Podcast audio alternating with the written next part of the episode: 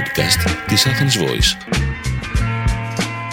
Γεια σας και καλώς ήρθατε στο Gaslight. Είμαι η Αλεξάνδρα Σκαράκη και αυτό είναι το podcast μου στην Athens Voice. Σε αυτό το podcast θα παρουσιάζω θέματα γύρω από τον εγχώριο και διεθνή κινηματογράφο, την τηλεόραση και την μουσική. Τα πιο ενδιαφέροντα θέματα από ταινίες, σειρές και μουσικά άλμπουμ που αγαπάμε.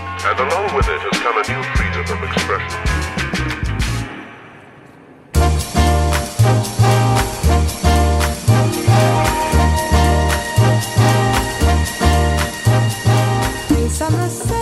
Φώτα της Κρουαζέτ άναψαν ένα χρόνο μετά την απουσία του Φεστιβάλ Κινηματογράφου των Κανών λόγω της πανδημίας του κορονοϊού. Η 74η εκδοχή της μεγαλύτερης γιορτής του κινηματογράφου στον πλανήτη βρίσκεται σε εξέλιξη με φυσική παρουσία κοινού, ανοιχτές αίθουσες και κόκκινο χαλί. Ταινία έναρξης της φετινής διοργάνωσης ήταν το Annette, musical του Λεός Καράξ με πρωταγωνιστές του Adam Driver και Μαριόν Κωτιγιάρ.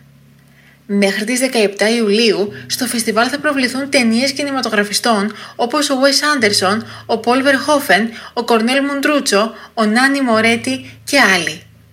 Σε αυτό το επεισόδιο θα κάνουμε μια μικρή αναδρομή στην ιστορία του φεστιβάλ και θα μιλήσουμε για τις πιο αξέχαστες στιγμές.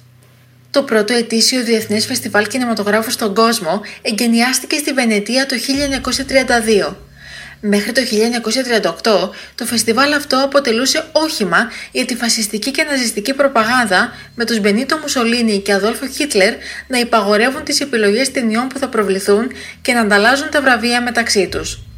Η Γαλλία εξοργίστηκε με αυτή την κατάσταση και αποφάσισε να διοργανώσει ένα εναλλακτικό φεστιβάλ κινηματογράφου. Τον Ιούνιο του 1939 ανακοινώθηκε η ίδρυση αυτού του φεστιβάλ που θα πραγματοποιούνταν στις Κάνες. Το πρώτο event φιλοξενήθηκε σε ένα από τα καζίνο της πόλης. Το φεστιβάλ Κανών είναι παγκοσμίως γνωστό για το γεγονός ότι παρουσίασε για πρώτη φορά μερικές από τις καλύτερες ταινίες όλων των εποχών. Πολλοί διακεκριμένοι κινηματογραφιστές όπως ο Ταραντίνο και ο Σόντερμπεργκ έχουν ξεκινήσει την καριέρα τους χάρη στο φεστιβάλ. Ο αριθμός των ταινιών είναι περιορισμένος. Τα βραβεία τα επιλέγουν κριτικές επιτροπές που αποτελούνται από διάσημους παραγωγούς, σκηνοθέτες, ηθοποιούς και συνθέτες από όλο τον κόσμο. Όμως η σημασία των κανόν εκτείνεται πέρα από την αναγνώριση και τα βραβεία. Εκτός από το διαγωνιστικό μέρος, οι Κάνες έχουν και ένα από τα πιο μεγάλα film markets σε όλο τον κόσμο. Οι δημιουργοί ταινιών δικτυώνονται με χρηματοδότες, διανομής και δημοσιογράφους, ελπίζοντας να βρουν υποστήριξη για τη διανομή των project τους. Επίσης, σε αντίθεση με άλλα σημαντικά φεστιβάλ όπως το Sundance ή το φεστιβάλ του Τορόντο, οι Κάνες είναι μια διοργάνωση αποκλειστικά για ανθρώπους της βιομηχανίας. Αυτό σημαίνει ότι δεν πολλούνται εισιτήρια για το ευρύ κοινό. Ας δούμε τώρα μερικά από τα πιο αξέχαστα γεγονότα που συνέβησαν στη Γαλλική Ριβιέρα. Το 1953, η 19χρονη τότε Μπριζίτ Μπαρντό κάνει τον ντεμπούτο της στο έκτο φεστιβάλ των Κανών φορώντας ένα λουλουδάτο μαγιό μπικίνι. Κατάφερε να κερδίσει τα βλέμματα την ώρα που λιαζόταν δίπλα στον Κέρκ Ντάγκλας. Μέχρι το 1954, οι Κάνες τιμούσαν τους σκηνοθέτες με ένα μεγάλο έπαθλο. Ο πρώτος χρυσός φίνικας πήγε στον Delbert Mann για το ρομαντικό δράμα Μάρτι. Το 1975 ο Χρυσός Φίνικας έγινε σύμβολο του φεστιβάλ και δινόταν στο σκηνοθέτη της καλύτερης ταινίας στο διαγωνιστικό τμήμα. Η ταινία του Φεντερίκο Φελίνη από το 1960, La Dolce Vita, καταδικάστηκε από την Καθολική Εκκλησία για τον ευθύ τρόπο που παρουσιάζει το σεξ, την ομοφιλοφιλία και θέματα ηθικής. Κι όμως αυτό δεν επηρέασε τα μέλη της Επιτροπής των Κανών που βράβευσαν την ταινία με το Χρυσό Φίνικα.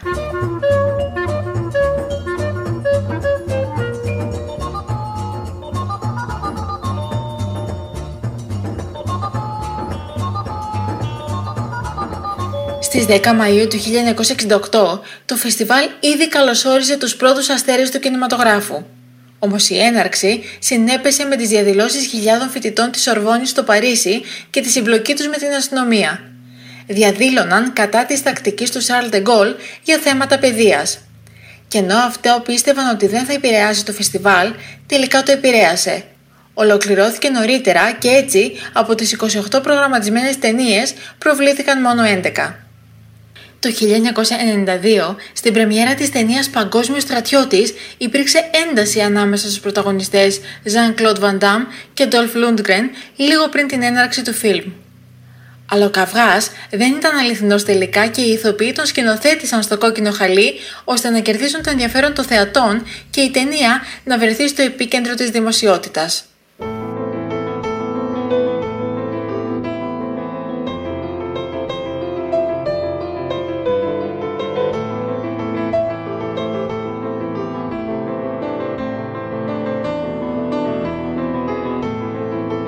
Το 1993 η Νεοζηλανδή Jane Campion κέρδισε τον Χρυσό Φίνικα για την ταινία The Piano. Έγραψε ιστορία καθώς έγινε η πρώτη μέχρι στιγμής σκηνοθέτρια που διακρίνεται με αυτό το βραβείο. Τρία χρόνια μετά, ο Καναδός David Cronenberg, ο οποίος θα έρθει πολύ σύντομα στη χώρα μας για γυρίσματα, κέρδισε ένα ειδικό βραβείο για το ερωτικό thriller Crash, το οποίο δίχασε κοινό και μέλη της Κριτικής Επιτροπής. Καθώς ο σκηνοθέτης ανέβαινε στη σκηνή για να παραλάβει το βραβείο, το κοινό έδειξε τη δυσαρέσκειά του φωνάζοντας. Αρκετά χρόνια μετά και συγκεκριμένα το 2004, ο Μάικλ Μουρ βραβεύτηκε με τον Χρυσό Φίνικα για το ντοκιμαντέρ του Fahrenheit 9 του με θέμα την επίθεση στους δίδυμους πύργους. Πρόεδρος της Κριτικής Επιτροπής τότε ήταν ο Κουέντιν Ταραντίνο. Το Fahrenheit 9 ήταν το πρώτο ντοκιμαντέρ μεγάλου μήκους που έφυγε με το κορυφαίο βραβείο. Ακόμα μια στιγμή που θα μείνει στην ιστορία του φεστιβάλ ήταν όταν το 2018 82 γυναίκες ανάμεσά τους η Kate Blanchett, Kristen Stewart, Salma Hayek, Jane Fonda, Agnes Varda και Patty Jenkins περπάτησαν χέρι-χέρι στο κόκκινο χαλί σε μια σιωπηλή διαμαρτυρία για την αντιμετώπιση των γυναικών από τον θεσμό. Στη συνέχεια ανέβηκαν τα σκαλιά του Παλέντε Φεστιβάλ για να υπενθυμίσουν ότι μόνο 82 σκηνοθέτριες έχουν βρεθεί στο επίσημο πρόγραμμα του φεστιβάλ σε αντίθεση με πάνω από 1600 σκηνοθέτες.